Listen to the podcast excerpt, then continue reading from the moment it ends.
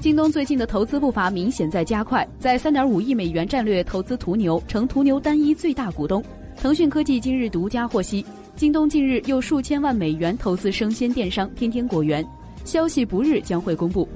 知情人士向腾讯科技爆料，京东这一轮投资金额与京东投资网上订餐企业饿了么、餐饮外卖企业到家美食汇的金额接近。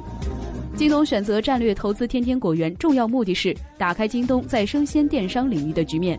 天天果园在生鲜电商领域做得足够大，京东战略入股天天果园后，天天果园的商品可直接在京东平台出售。